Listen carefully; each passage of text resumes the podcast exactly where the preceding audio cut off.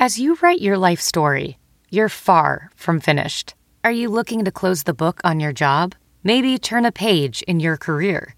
Be continued at the Georgetown University School of Continuing Studies. Our professional master's degrees and certificates are designed to meet you where you are and take you where you want to go. At Georgetown SCS, the learning never stops, and neither do you. Write your next chapter. Be continued at scs.georgetown.edu slash podcast. Good morning. I'm Ty Hawkins at Fox 2 with your St. Louis news, driven by Bommarito Automotive Group. St. Louis Metropolitan Police report 149 cars have been stolen in just the past week.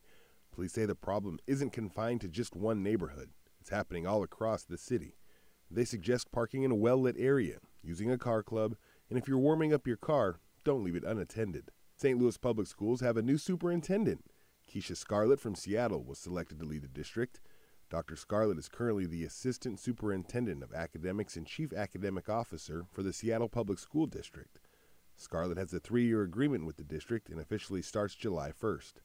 She replaces Superintendent Kelvin Adams, who retired from the district last December. Washington University buys nine properties in the Delmar Loop, including the well known Pinup Bowl. Joe Edwards has been the driving force behind the Loop's redevelopment for the past 50 years. From the Fox 2 Weather Department, Welcome to February, the shortest month, but the longest month of weather and one of the snowiest. Mostly sunny and milder with winds out of the southwest at 10 to 15 miles per hour and a high of 45.